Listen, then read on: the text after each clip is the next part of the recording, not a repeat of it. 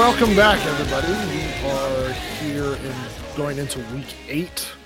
Uh, we will be talking about our start sets for the NFC home games this week. Uh, this is Sam Stompy Lane. You can follow me on Twitter at FF Stompy. I am here with the big Irish John McGlynn. You can follow John at John McGlynn75 on Twitter. How's it going, John? It's going great. Thanks for listening, everyone. Uh, like I said, we are going into week eight here. We are going to be talking about our starts and sits for the NFC home games. But before we get started, I want to talk to you about a another DLF podcast on the DLF family of podcasts, and that is the Read and React IDP podcast.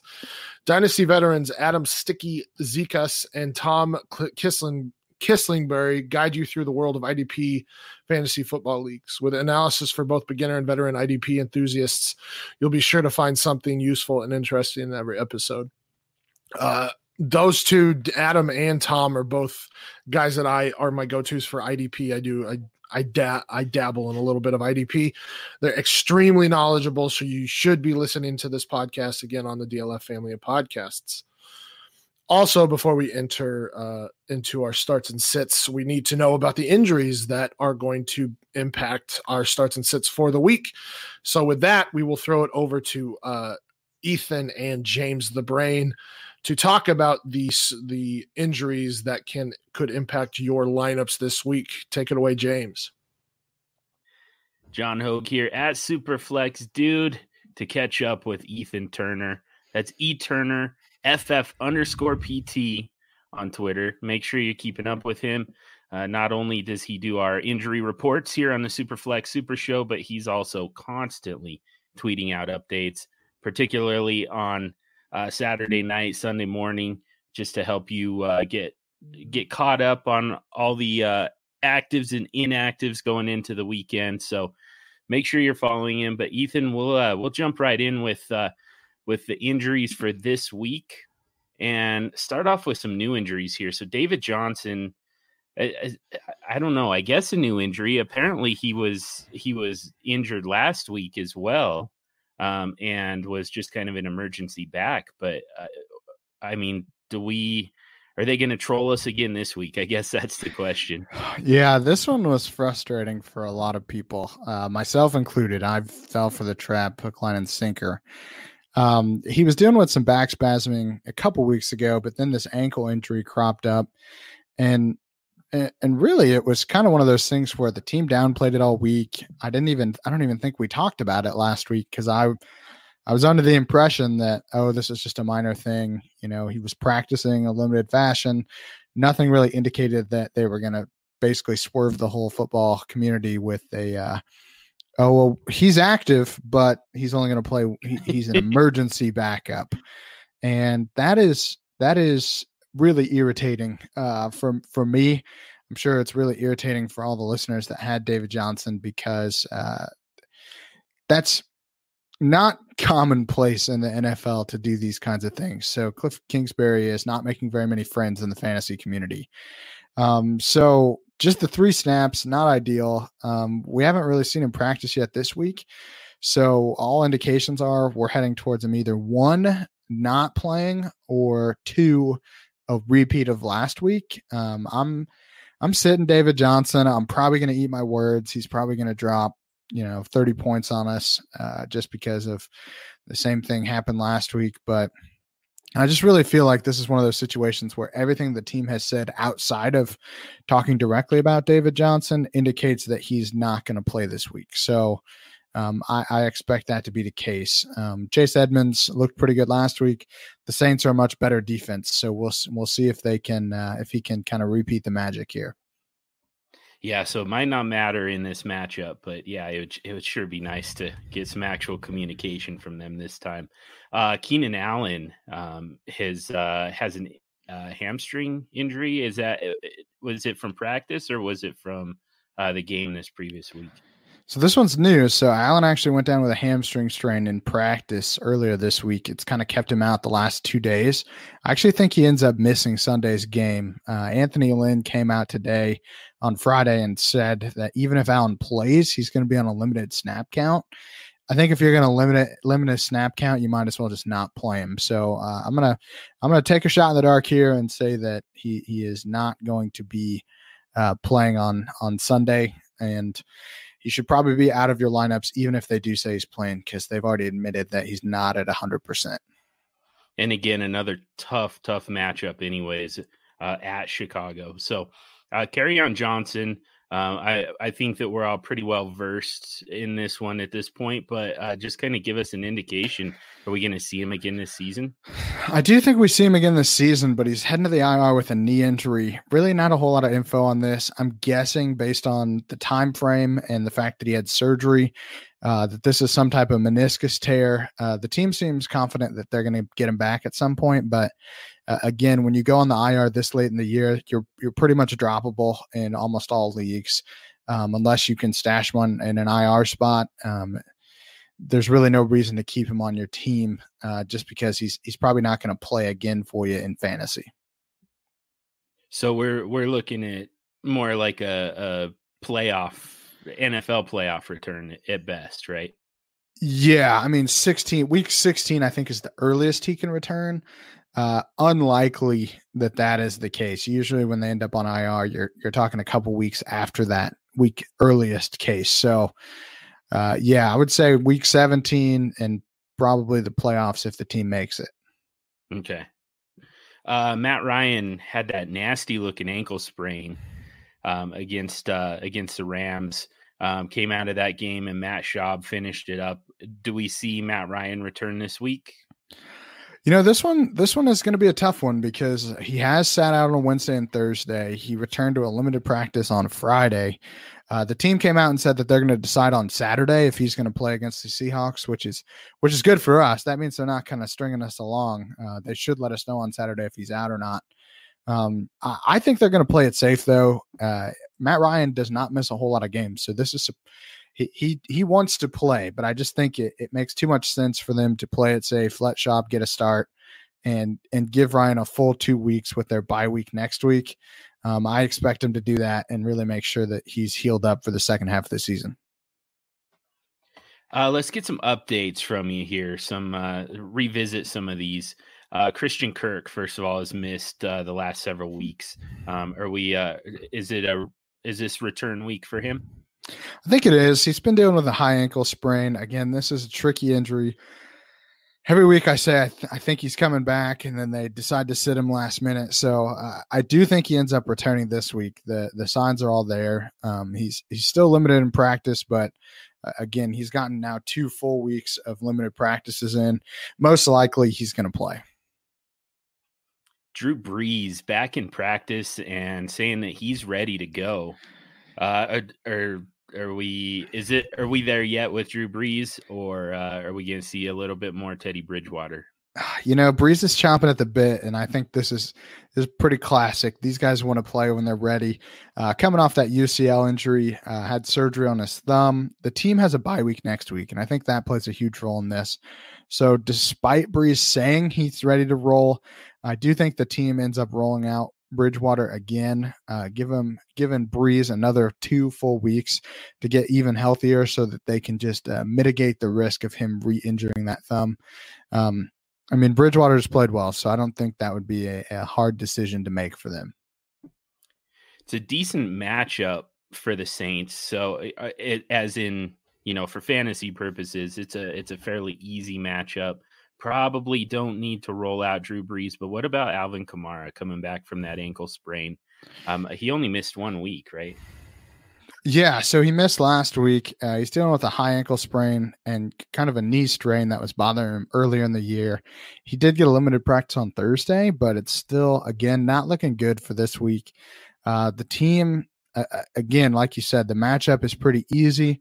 Uh, Latavius Murray looked good last week. This is another one where the Saints are luckily deep enough at quarterback and running back where I feel like they can roll backups up out there and still have a pretty good chance of winning this game. I think they give Kamara and Brees two weeks and then come back full strength after the bye. We talked about Sterling Shepard quite a bit the last few weeks uh, with uh, two concussions within about a three week period. Um, and uh, so obviously the he he missed a lot more time after that second one. But are we about to see him make a return? I don't think so. So again, second concussion that close to time, you're you're expecting a longer layoff. I think this is what we're getting with Shepard. Uh, he said he should be back this week or next week. Um, however, on Friday they already ruled him out for this week. So it it looks like all things are pointing towards a return next week for Shepard. Uh, but again, this is one of those things where uh, you got to be careful when you're talking about concussions, and especially two back to back like what he had. Um, the team's going to have to be a little bit more cautious with him going forward. Uh, Chris Herndon, um, is he about to make his season debut? Sadly, no. And I think, uh, again, this is a, a good example of why uh, you shouldn't be drafting players coming off of suspensions. Um, it's you know they're they're more likely to get injured. You're more likely to have these hamstring injuries uh, when you haven't been practicing at full speed, uh, and then you end up missing him for half the season. Now he doesn't look like so, quite so good of a, a bench stash. So um, he is downgraded to doubtful. He's still get, dealing with that hamstring strain, like I said. Uh, doesn't look like we're going to see him this week. And one more guy to the Pittsburgh Steelers, your team, and uh, off air, you and I were, were we kind of briefly mentioned, we briefly talked about the quarterback situation, um, just so everybody knows. I mean, it sounds like we're pretty confident that it's going to be Mason Rudolph here. He's conc- he's cleared the concussion protocol. Um, he was practicing before the bye week, so uh, sounds like uh, we can feel pretty confident with Mason Rudolph as a starting quarterback, but the running back situation gets a little interesting. Jaylen Samuels has missed the last couple weeks. Um, is he ready to return to the uh, backup running back role? I think he is. You know, he had a knee scope uh, just two weeks ago. Um, we were looking at possibly a full month, but the bye week did him some good. He is practicing full for two straight days. So, a nice early return there for the Steelers' backup running back. And they were using him in a lot of interesting ways before he went down with this injury. So, I'll be curious to see, despite Conner playing extremely well the last two weeks, how they kind of reintegrate Jaylen Samuels into this mix and what that that effect has on uh, James Conner and his fantasy value. Beautiful. That's that wraps it up for part one. We'll be back tomorrow with a few more. Um, and uh, again, make sure you're following Ethan at eTurnerFF underscore PT. Ethan, always a pleasure, man. Yep. Thanks for having me.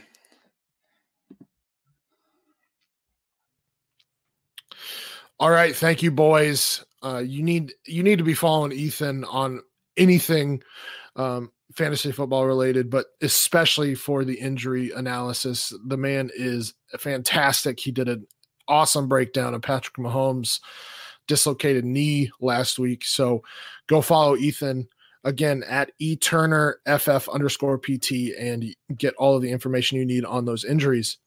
With that, we will enter into our start sits now. Um, as always, uh, we have the green light, which is you start with confidence. Yellow lights are you have startable players, but you need to temper expectations. And then red light, you need to bench these players if you can. We will start with John here with the Seahawks at Falcons. What do you got there, John? All right, another good game. I uh, I got my green lights here for the Seahawks. First of all, I'll do Russell Wilson. Uh, he's almost got 2,000 yards passing, 15 touchdowns, and only one cheap interception so far this year. Uh, you can't sit a guy who does that along uh, scrambling. His rushing abilities, his rushing ability is unbelievable. His scrambling ability is unbelievable.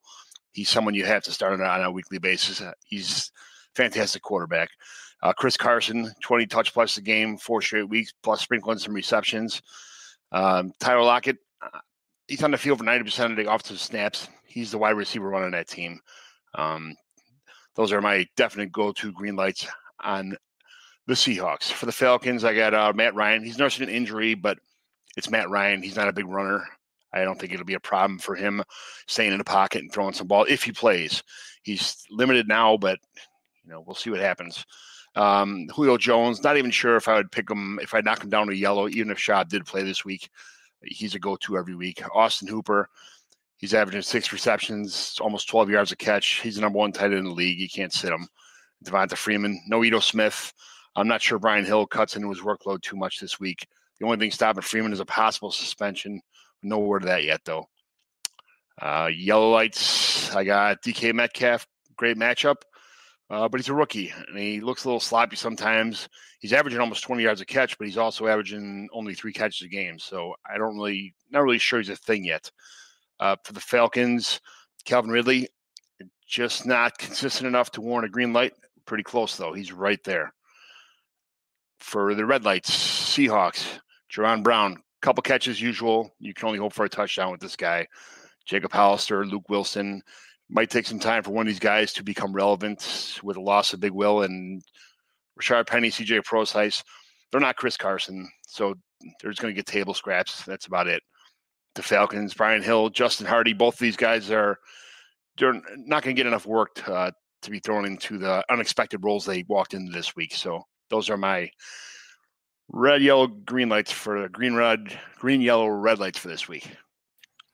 Yeah, I, I have no real qualms with any of those. Um, definitely agree on Freeman. I I mean, if uh, suspension hasn't been handed out yet, I doubt he gets suspended for that. Um, I don't think so either. I, I hope not either. I got him in like seven lineups, so I'm really hoping he's playing.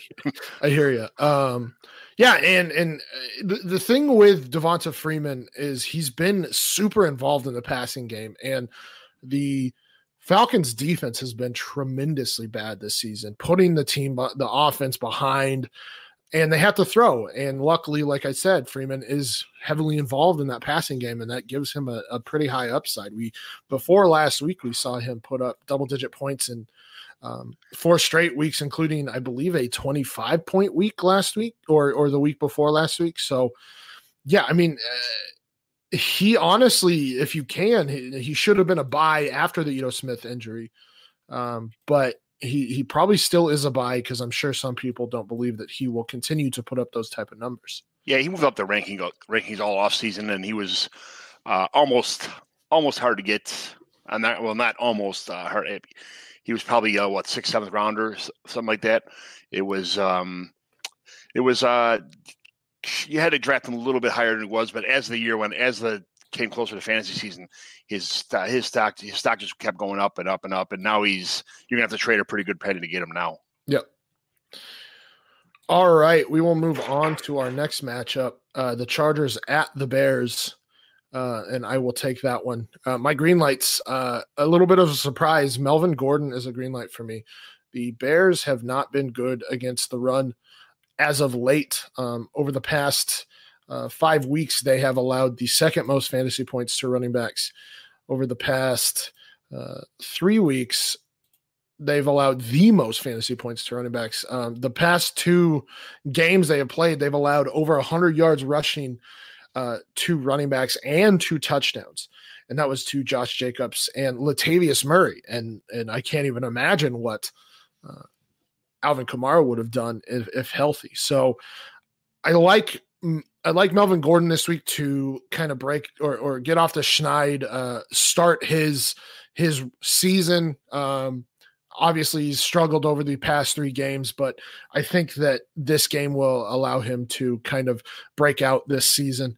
Um, and with that, I think Austin Ekeler is actually a decent option as well. The uh, Bears do give up uh, some receptions and targets to running backs, and Austin Ekeler has been a machine this season in terms of targets uh, and and being a pass catcher among running backs. Uh, he had targets, yeah, yeah. So he he's got he had even with Melvin Gordon, he had 16 targets in week five, only four in week six, but then eight caught seven of eight last week. So you can just rely on him to be um, part of that passing game week in week out. And when you look at that offense it's pretty um pretty concentrated when we look at the targets there. It's hunter henry uh it's keenan allen and then it's austin ekeler is the top three and then mike williams gets targets here and there every once in a while. But he just he kind of is a tertiary uh pass catcher for them. So uh, if you, I, I, mean, I would be starting any of those top three pass catchers. Um, and then the uh, obviously the other one, Keenan Allen. You're not sitting Keenan Allen. That guy uh, gets a, a, high amount of targets from Philip Rivers. Obviously, Philip one of Philip Rivers' safety uh, blankets there. Um, five or more targets in every game. He had 11 last week against Tennessee, six, six, five, and then he had double digit. So he's got four double digit target games this season out of seven. Uh, you're never really sitting Keenan Allen. Um, and the Bears aren't the Bears defense this season has not been nearly as scary as it was last season. We've seen this kind of trend happen with um, like Jacksonville um, prior to prior to the Bears. So uh, the Bears have not been fantastic, uh, fantastic uh, against um, wide receivers. Um, so, yeah, I think you can feel okay starting Keenan Allen this week, especially from the slot. Uh, guys from the slot this season. Uh, Michael Thomas had 22.1 fantasy points. He plays a, a, a, lot of snaps from the slot. Um, Stefon Diggs, but I mean, in back to back game or or in, in, in two of the last three weeks, Stefon Diggs and Michael Thomas have had over 100 yards as well. Um, and then Paul Richardson and Terry McLaurin combined for 180, uh, 153 yards. So again, not as scary of a situation in Chicago. Um, so those are my green lights, yellow lights, Philip Rivers, Mitchell Trubisky. Um, not fantastic matchups for the QBs. Mitchell Trubisky did have 250 yards and two touchdowns last week, though garbage he did time, not. I know. I, hey, garbage time counts as fantasy football, man. So, um, well, honestly, the issue with Chicago and Mr. Trubisky is they need him to run the ball, and I'm I'm ho- I hope beyond hope that Nagy figures that out that he is better outside of the pocket. But like I said, um, the matchups aren't fantastic this season or, or, or fantastic in this game. The Bears have allowed the fifth fewest. Uh, sorry, I apologize. The sixth fewest fantasy points of QBs. The Chargers have allowed the seventh fewest, but this being a super flex podcast, you're not really sitting those starting QBs unless it's like a horrendous matchup. Um, but looking at the last uh, last three weeks, the Chargers have allowed the fifth fewest. So if you have a better option at QB over Mitchell Trubisky, which it's going to be difficult because Mitchell Trubisky uh, was picked relatively high this season. Um, those two should be okay, but they're not going to have like super numbers this week. Um, and then uh, Allen Robinson uh, is also a yellow light to me, or for me. Uh, he should be facing up against mostly Casey Hayward, one of, Casey Hayward, one of the best cornerbacks in the league. Um, so you need to temper expectations there. The Chargers have allowed the tenth fewest fantasy points to wide receivers, but I think that uh, Allen Robinson will get enough volume that he should be okay this week. Tarik Cohen as well. Tarik Cohen is still involved in the pass game. Had caught nine of twelve targets last week, only for 19 yards, but you did get those nine points in PPR uh, from those catches. So um, he is the only running back for the Bears, that I am trusting this week. And then Hunter Henry as well is a yellow light for me. The Bears have been okay against tight ends. Um, Hunter Henry will get enough volume to be uh, a starter startable this week, so you'll be fine there. And then my red lights, David Montgomery. Uh, at this point, I don't think you can start him until he shows us something, and I don't know if he will. I just I I never liked David Mont- I didn't like David Montgomery coming out. Um, and he has definitely showed why. He's had issues with vision. He's had issues with burst. Uh, he dances in the backfield. He's just not been good this season. Um, so really he's more of a sit until further notice. Anthony Miller um, was is has been more involved, but again, another guy until he shows us something, I'm not really trusting him. And then Mike Williams has been super iffy this season. Um, I think with with Hunter Henry back and with Austin Ekeler, uh, the way he's playing this season, I just don't think you can be you can trust Mike Williams week in week out this this uh see or right now and the Bears like I said present I mean it's not great matchups all around um so really I would expect the top 3 targets for the Chargers to get most of those targets and then Mike Williams will kind of be fodder a little bit this week. Yeah, Montgomery, I don't know if that's like recency bias kind of last couple weeks because he was getting 18, 13, 21 uh, attempts. Um, and then uh, against Oakland, the whole kind of the wheels fell off the train. They tried they were playing catch up, and then uh, versus New Orleans, that game was just horrible. So I don't, I don't. And then they had a bye week in between. I think people are, you know, I, would give them another chance. You know, uh, Chargers are pretty good on defense, but I mean they're nothing. They're not nothing special. But I, I Montgomery just got to. They got to. They got to get their. They got to get the wheels back on the train on this on this whole Bears offense. Something's wrong. They got to figure it out. Nagy can't be cute. He's got to not dial up some crazy plays to try to make stuff happen. You gotta. He's just got to not be out coached by himself. Just run the play, run the program like it's supposed to be ran. Well, and and I'll say this. I mean, y- yards per carry isn't a fantastic stat to measure uh, running backs by, but he has l- only one game where he had more than or higher than four yards per carry. And that's yeah. a lot, has a lot to do with the offensive line. The offensive line has not been blocking well, but he's just he's there. The attempts. No, it, well, he is getting it, but he did get the attempts, and that's what I'm saying. Is like, yeah, he he got he's gotten double digit fantasy points, but like he hasn't been efficient with the ball. Um, he just has. I, if you watch film, he just doesn't look l- good in the backfield. Like he's, like I said, he dances a lot. His vision is in question. He doesn't have burst, and that's a lot of the issues that we saw coming out. Yeah, I liked him coming out. I, I knew he was a tough runner. You know, he's broke so many tackles, but he just uh, you know, yeah, I get the burst. He doesn't have the burst speed. That was one of the biggest consider concerns was that he was going to get caught from behind a lot by you know faster players on the field. And um, I know he hasn't broke out enough to have anybody catch him from behind. That's the problem. Yeah, so I don't know what really the problem is. The offensive line is definitely part of it. Losing Kyle Long is a big deal. So um, I don't know. I, it might get worse before it gets better. I don't know how much worse it can get, but it might get worse before it gets better. All right, moving on. Uh, Bengals at Rams, John. Uh, Bengals at Rams. None for the Bengals. No green lights for the Bengals at all. I don't. Um, bad offense versus a good defense is not a good thing for fantasy football. So, uh, for the Rams, I'm going to go with Jared Goff.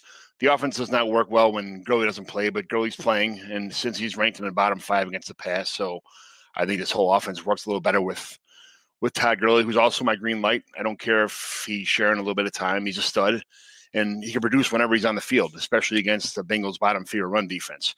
Cooper Kupp was he was on fire the last couple weeks. He cooled down a bit, but he's always a candidate to be for a big game. So he's a green light for me. Yellow lights, Bengals, Andy Dalton. Someone's got to create some offense in this team. Not really sure if it's going to be Dalton uh, versus a pretty decent Rams defense um, with some recent upgrades. This is uh, always garbage. There's always garbage time though, so he'll he'll have to do something to play catch up. But Tyler Boyd, he's on the field for almost every play, and he's got some talent. Just another tough matchup for him. Auden Tate, Alex Erickson, they're living a dream right now until AJ gets back um, to suck up all the targets. I'm not expecting big things from these guys, but this could be a, a catch up game. So figure maybe 10, 40, 10 fantasy points for each one of these guys. I'm going to go. I'm going to go Joe Mixon here. I know he had 10 attempts for two yards. He's probably haunted, uh, probably haunted his dreams all week, and he's got to get something going in this matchup to, so he can at least go into the bye week with some pride. Uh, there's there's no reason why, besides a bad offensive line play, there's no reason why he can't get something going one of these days. So he's going to get the opportunity. He's got to make something happen. Um, for the Rams, Robert Woods, Brandin Cooks. So it's a lottery for catch on this Rams offense. You never know who's going to get the all the targets. Uh, and Kupp seems to be have the slight advantage over, over these two guys. So Kupp's in the green, these guys are in the yellows. And then for the Bengals, Giovani Bernard might get some work as a receiver out of the backfield, but don't expect much from the backups if you're, not expecting much from the receive from the starting offense. Tyler Eifert just not getting much done. Him and Uzomah are uh, Uzomah is getting even less. Uh, for the Rams, Gerald Everett, Tyler Higbee, even though Everett is more has more potential on a weekly basis, it's, it's a pretty tough matchup for tight ends. Um, Darrell Henderson, he might get some extra work, especially because Malcolm Brown's been ruled out. But it's four yards per carry thing is not not going to make it's not going to do anything for his his stat sheet. So those are my red, yellow, green, yellow, red lights for this week. So you don't think Tyler Boyd is a green light this week, huh? Uh, just no. I think it's a tough matchup. I don't think. Um, I, I just don't think that he's. I, when there's a better player on the field, he's a better player. He's just not always. He's not the Tyler Boyd we all thought we were getting when AJ Green, AJ Green was supposed to be playing this year. He's not. I don't think he's really lived up to that that whole Tyler Boyd genre or Tyler Boyd, whatever you want to call it. I mean, mind you, he is the wide receiver 16 right now. I get it. I he's you know, I just don't. I don't think he does what he's. I, I understand he's wide receiver 16. He's had a couple decent games, but I don't. Um, I just don't see that him doing it on a regular basis. He's only got one touchdown. He's got a lot, you know, some yards, eh, and you know he's got he's average. I mean, a couple games he's had big targets when they were playing from behind. You know, I guess the fantasy points are fantasy points, but you know he's I, I don't know. I just I don't. Tyler Boyd is not a consistent player to me all the time. He's just not.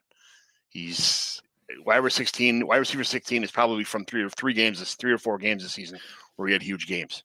I mean, yeah, he had a 123 yard game, 122 yard game. Other than that, he's had 30 yard game, a 10. I mean, so he's got he's got five double digit games in seven. He's got five double digit uh, target games in seven. That's my thing is that like I mean he's been relatively consistent in terms of targets. I mean the quality of targets is a little bit different, but he's had six or more targets in every game. He yeah. has had two sub he's had a 4 and a 6.3 um, fantasy point game. But other than that, he's been relatively reliable. And yes, I agree with AJ Green on the field. It is better, but he is a slot receiver. And it's a little bit different from the slot there. And my I guess my thing is when you have five double digit games out of seven, I think he's relatively reliable. Um, and like you said, when they're playing from behind and they're doing it every game, he's getting a ton of targets. He's got two game. One game's got 25 points. Another game he's got 33 points. Other than that, he's got a 8.5, a four, a 6.3, and then he's got a 12 what? and a 14. Okay. What are you looking at? Because at one point PPR, he's got 14.3, 22.2, 12.7, 6.3, 28.3, 4, and 10.5. Okay. I have 33. So I probably I'm looking I'm at a different scoring system probably. So maybe I get 14 catches, 14 targets, 10 receptions, 123 yards, and a touchdown. So you might be looking at a four point touchdown where I'm looking at a six point touchdown. No, no, this is a six point touchdown. But the, the point stands is that he's got five double digit target games. So just because you get over 10 points, you're considered a green light? I'm not saying that at all. I'm saying that he's been reliable. I if I put him as so a green light would be considered for me a number one. Like I could put him at probably a number one wide receiver on my team. Would you put Tyler Boyd as your number one race one number one wide receiver on your fantasy team? Yeah, and I don't necessarily agree with that. I think a green light is a top twenty four wide receiver.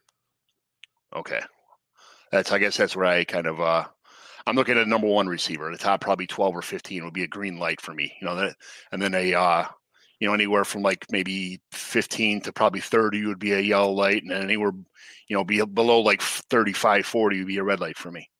All right. Well, I'm, I mean, I, I guess I understand where you're coming from, but the fact that he's getting double digit targets, it's hard. I mean, I get, I get why he's a yellow light for you. He's so, getting a lot of targets, but his receptions, he's got six, three, three, five. I mean, there's he's had two big games. That's all I'm saying. He's a I'm not going to say boom bust because he does have a couple other games where he's getting you, as you said, double digit fantasy points. But just because you just barely make, you know, over 10 points, I don't, that's not steady. I mean, to each their own, I suppose. I, I think that Boyd is a week in, week out starter, but I mean, that's me. Um, yeah, and and everything else. I mean, Gurley at this point has to be a green light. Um, just because he's getting those snaps. And then, yeah, everybody else on the Bengals is just, it's tough sledding. I mean, Andy Dalton will give you those garbage time points. So he's an okay QB2 at this point, but God, those Bing, uh, the, it's really sad about Joe Mixon. I, I, I think a lot yes. of people, a lot of people thought that he would take on that Gurley role in the Zac Taylor, Sean McVay system and it just has not happened. And I think he's being severely misused by Zac Taylor, but that's unfortunate. Do you think they tried? Do you think the Bengals are a team that should probably just try to say, "Hey, what can I get for Mixon at this point? He's not working here. We're just beating him up. We're wasting a whole year of his talent. What can you get for Joe Mixon for a team that needs a running back?" Uh, yeah, and and you would maybe because and especially with like Trayveon Williams and Rodney Anderson and right. I, I just I don't know what they're doing with Joe Mixon at this point. Um, and, and a lot of people will point to well his offensive line has been bad but his offensive line was bad last season and he did fine and i think a lot of it is misuse it, it really reminds me of uh, mike mccoy and, and david johnson last season is Sure. Joe mixon joe mixon is a fantastic route runner he's a fantastic pass catcher and he's only running eight routes a game and that's he's just being misused in that system unfortunately Yeah. All right, uh, on to the next one. Cardinals at Saints. Uh, green lights. Drew Brees. It sounds like he's going to be playing. Um, I would be starting Drew Brees this week against a bad Cardinals defense.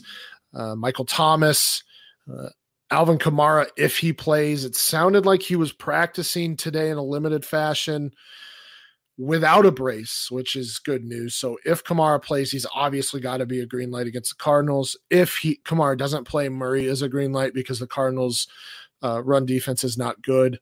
Uh, Jared Cook is also a green light if he plays this week. The Cardinals have been tremendously bad against tight ends, the worst in the league against tight ends. Um, yellow lights, Chase Edmonds. He's going to get volume, but the Saints, after starting out pretty rough in the first three games, have been a lot better defense um, this season. Uh, since or over the past five weeks, they have allowed the fifth fewest fantasy points to running backs. Um, so Edmonds will get volume, so you should be starting him, and, and he will give you points, good po- and decent points, probably significant production. But you can't expect the three touchdown game you saw last week from him. That was against the Giants. Yeah, anybody who runs on the Giants. Um, Kyler Murray uh, is also a yellow light. Uh, same situation here. Like I said, the Saints have stepped up over the last five weeks or so and been good on all in uh, all facets on the defensive side of the ball. Um, over the last three weeks, though, the Saints have allowed, and I lost it, the fourth fourth fewest fantasy points to QBs. They did give up 20 points to Mitchell Trubisky last week, but like John said, those were tr- those were garbage time points. The previous week, Gardner Minshew only had 8.3. The week before that, Jameis Winston only had 19.5, and the week before that, Dak Prescott only had 11.9. So after starting the season, giving up 24 more points to the first three quarterbacks they face, including a 45 point performance by Russell Wilson, they've only given up a 120 point performance since. So this defense has definitely gotten better uh, uh, taken uh, the 2018 form, if you will. So um, that's why it's going to be tough to start most of your Arizona Cardinal. Well, or or expect a lot from most of your Arizona Cardinals this week. Um, I put uh, Josh Hill on here as a yellow light. Uh, and that is only if Cook is out. Josh Hill had a good game last week. He caught a touchdown, I believe, three of three targets as well. And again, the Cardinals have been abysmal against tight ends. Yep. So if Cook is out, um, Josh Hill is a good option this week. I don't know if you can expect the same production as you would from Cook, but I mean, if you are struggling at tight end, Josh Hill is a good, good fill in this week in in, in terms of the buy. Um, and then Larry Fitzgerald, Larry Legend, can't really sit him. Uh, again, you have to expect uh, you, you have to expect a, a, little bit of a ceiling here. Um, but the the Saints have struggled against slot receivers this season, so he could be in for a big game. I'm just not banking on it. And then Christian Kirk, if he plays, he did practice in a limited fashion. Uh, if he plays, he's got to be a yellow light as well. He'll probably face uh, Marshon Lattimore, who's been better of late, and um, he Marshon Lattimore could possibly shut down Christian Kirk, but I think that the the Cardinals play so quickly that there may be a significant, uh, still um, significant volume for Kirk. Anybody else? I'm not really trusting in this passing game. uh, because there just hasn't been anybody that has stepped up really in this passing game besides Fitz and maybe one outside receiver. But they spread the ball out so much that it's hard to trust anybody but Fitz unless right. Kirk is out there. Um, and that's really it. I mean, red lights. I'm not really starting Ted Ginn. Uh, he, I just there's not really any other pass catchers for the Saints that I'm trusting. Tre'Quan Smith has been injured basically since week one. Um, and then, like I said, Demarie or Demir Byrd, uh, KeeSean Johnson, you just can't trust these guys, and they're they're all red lights to me. Yeah, I mean, you pretty much yell at everybody. If if Kirk plays, you have to play him. He's just he's too much of a special player. And Fitzgerald, uh, his him and Kyler Murray are on, are on a really good. I think Fitzgerald is really teaching him how to be a good quarterback with the the way they're playing together that's a that's a, a, great place for a guy like Kyler Murray to have a receiver like that in his in his uh, rookie year to, to tutor him on how to throw the football and what to look for in routes.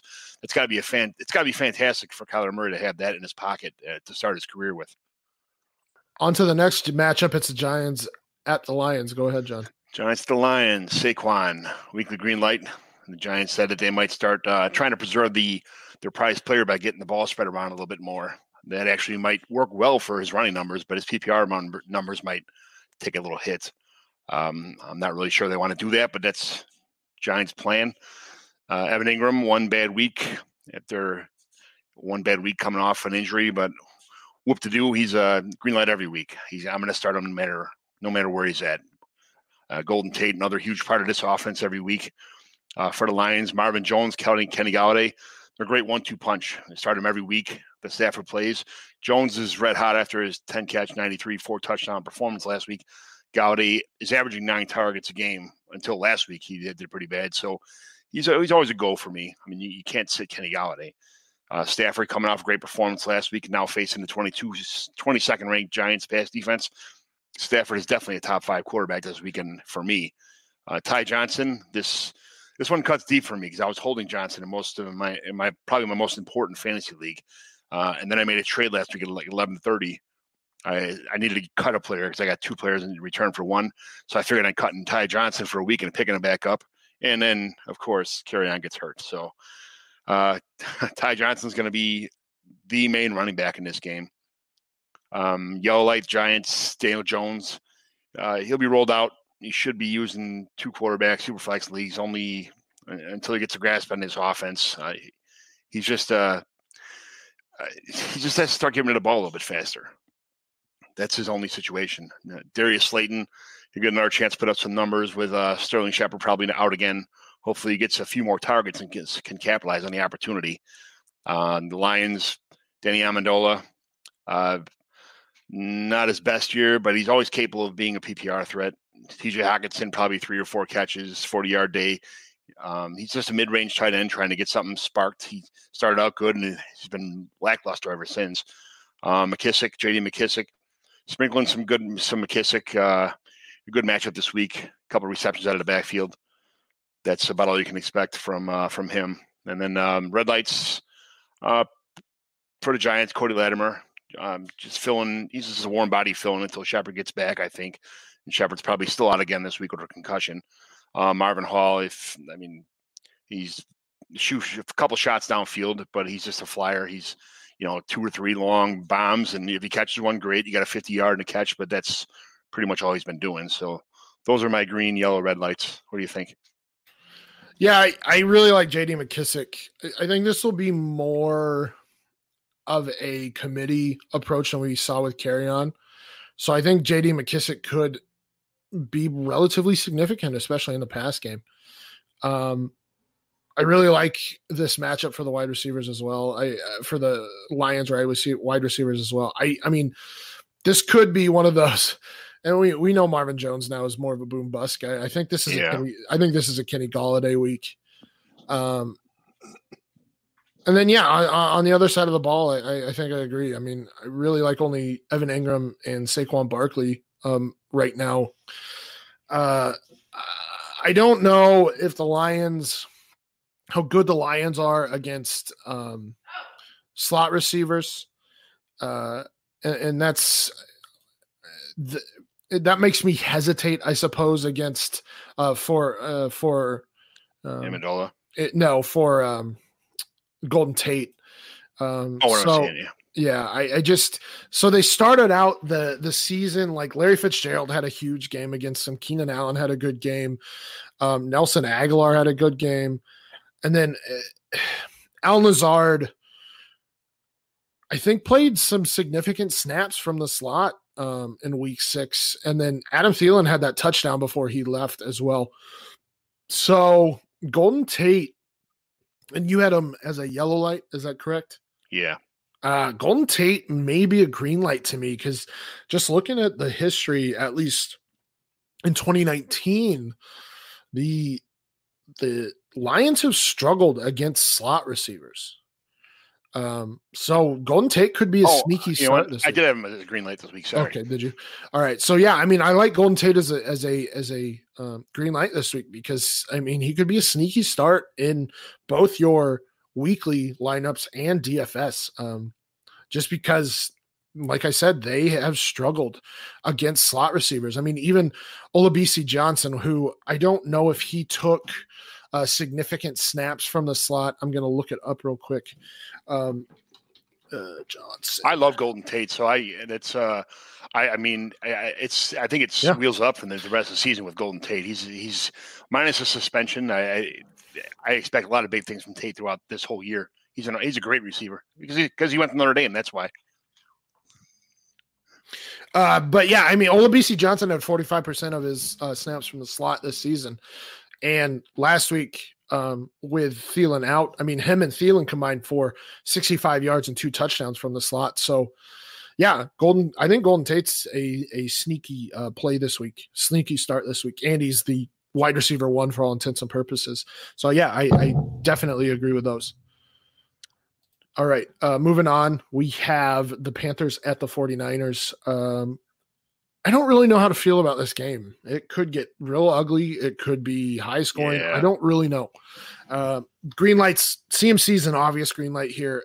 I get the San Francisco 49ers have been fantastic uh, this season against all facets of the game, but it's CMC. He plays 100% of the snaps. He catches the ball. He runs the ball. You're just not going to stop the dude. Like, I, I think we need to. I mean, I think everybody embraces that. Uh, he did have one dud of a game against Tampa Bay where he only had 36 or 37 yards on the ground. But other than that, he's had 21 or more fantasy points in every game.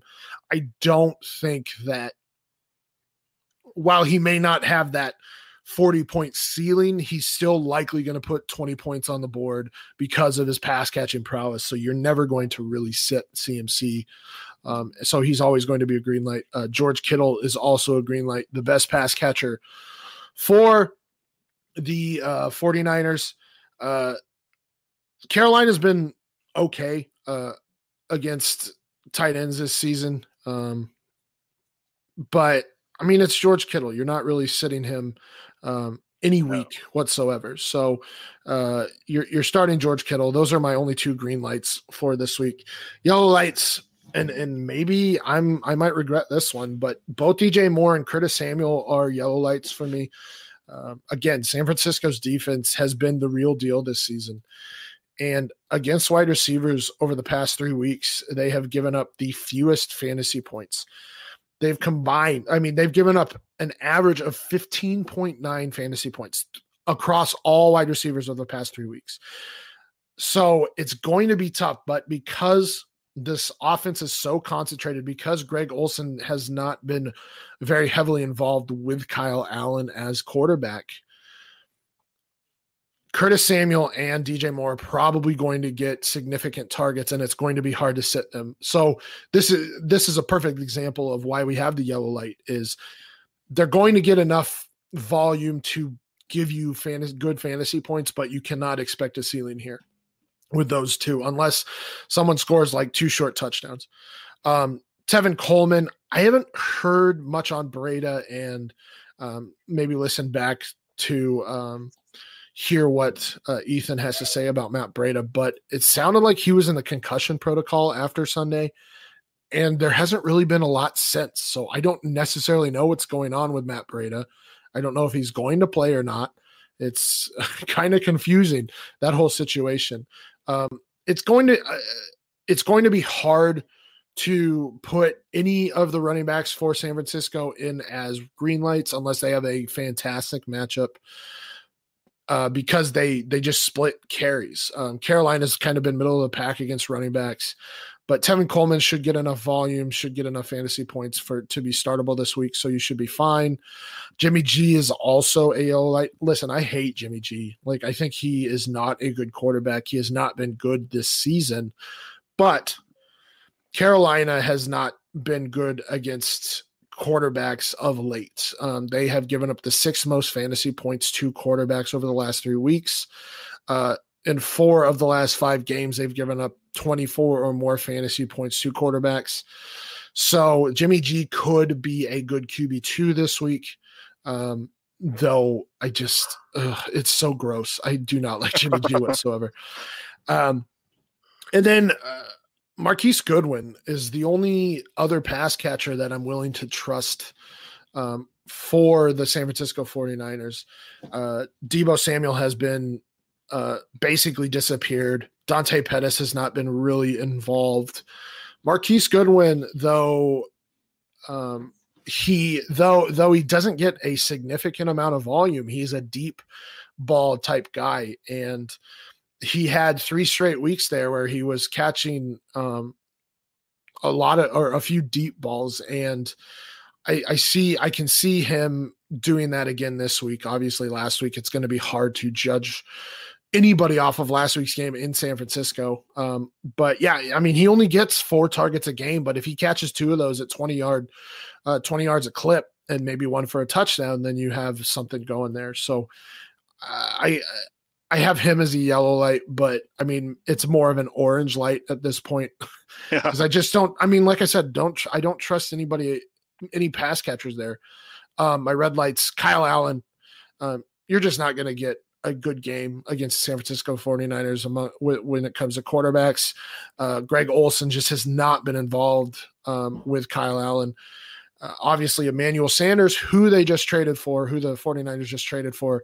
I don't even know if he plays this week. So even if he does, I'm not trusting Sanders because um, obviously brand new offense. Well, maybe not brand new because he is definitely he played in a Kubiak system, which is what Kyle Shanahan deploys. Um, but I, I, wouldn't expect a lot from Emmanuel Sanders this week. And then, as I mentioned, Deebo and Pettis just have not been there um, in terms of the pass catchers for the 49ers. Yeah, Peter Howard always says don't ever trade, don't don't expect much from receiver who gets traded in the middle of the season. So that's you know, Emmanuel Sanders is a special talent, but it, it's going to take a while to. There's a lot of talented young receivers on this team, but something's not something's really not getting uh, getting done here, and it's it's probably 100 percent the quarterback. So. It's Jimmy G. Yes, yeah. it's 100 percent Jimmy G. All right, on to our final game here. We we have given John McGlynn the uh, courtesy of giving him his his team here, the Dolphins at the Steelers. Go ahead, John. Well, I got a green light for the Dolphins this week, so in case you're all oh, do you? I do a green Is his light. name Preston Williams? No, it's the hope for the number one draft pick. That's that's my, the only oh, green I see. The green green light is go for that number one pick. Go for the number one pick. No, there's no there's no players on this team that I would put in the green light anyway for right now. There's some up and comers, but no green lights. So uh, the Steelers, I got James Conner, good running back versus the worst one defense in the league. That's kind of a no brainer. But that's the only uh, green light I have for the Steelers too. Even in this awesome matchup, the uh, yellow lights for the Dolphins. I have Preston Williams, like you just said. I love this kid. Uh, a bit of a tough matchup, but as long as he continues to average seven targets a game, I'll throw him in my second flex spot every week. DeVante Parker's looking pretty good last couple weeks. He's another yellow light. Uh, he's just too talented when he's healthy. He's always been nagged by injuries his whole career. He's one of them guys who has a good game and he's out for four weeks, or you know, comes into a game, gets hurt at first play, he's out for two more weeks, but he's playing healthy right now and he looks good. Uh, Steelers, I got a, for their yellow lights. I got Mason Rudolph. He's coming off the concussion to a cakewalk matchup. Uh, it's it must be good to come back from a concussion and play the Dolphins. That's a nice setup for him. He just has too many weapons around him not to produce for decent numbers. So that's the only reason he's a yellow light.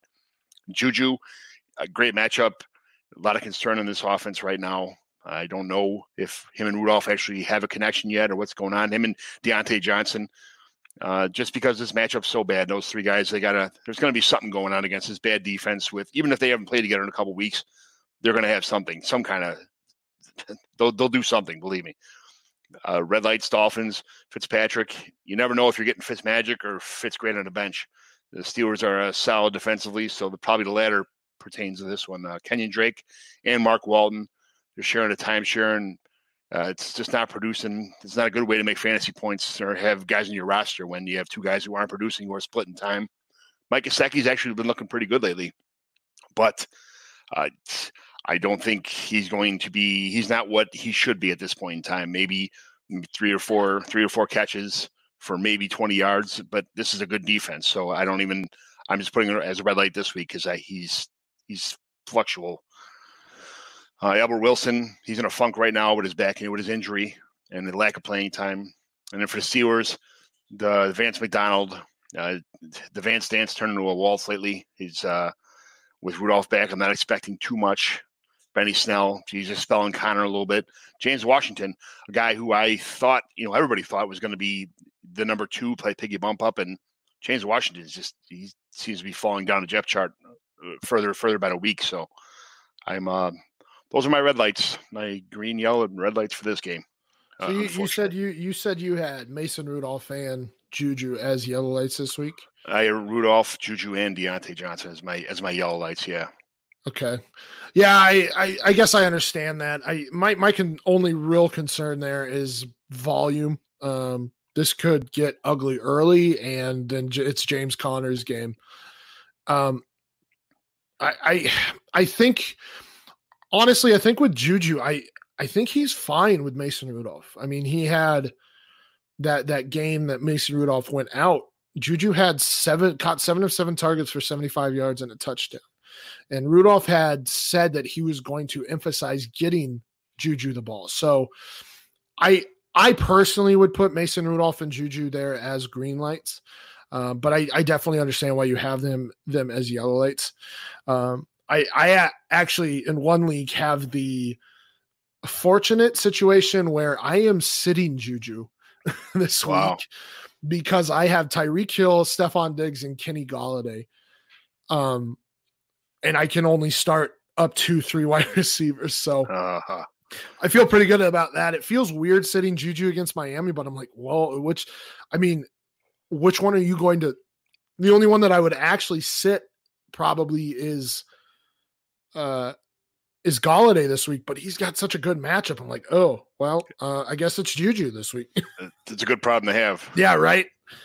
All right, so that was our final game for these uh, this, this part one of Start Sits the NFC home games. Don't forget that there is a second part with James and John McGlynn returning again to do the Start Sits. Um, so don't forget to listen and tune into that. Uh, again, follow my partner here, John McGlynn, at John McGlynn75. I am at FF Stompy. Follow the show at Superflex Show on Twitter tag us in your polls and your questions. We are always willing to retweet those and answer those and even answer them on our live podcast that is on every Wednesday at 8:30 Central, 9:30 Eastern. Along with that, we also have a uh, waiver wire SOPs uh, next week. This week's show that we uh, put out every Tuesday, uh, and then our, like I said, our live show every Wednesday, and then the regular show every um, comes out every Wednesday morning as well. So go follow the, or, or subscribe to the podcast uh, at Superflex Super Show or follow the DLF family of podcasts. Um, subscribe there and you'll find us there as well. Uh, and I guess that's it for us today. So uh, good luck in week eight and stay sexy and super flexy, everyone. Thanks for listening.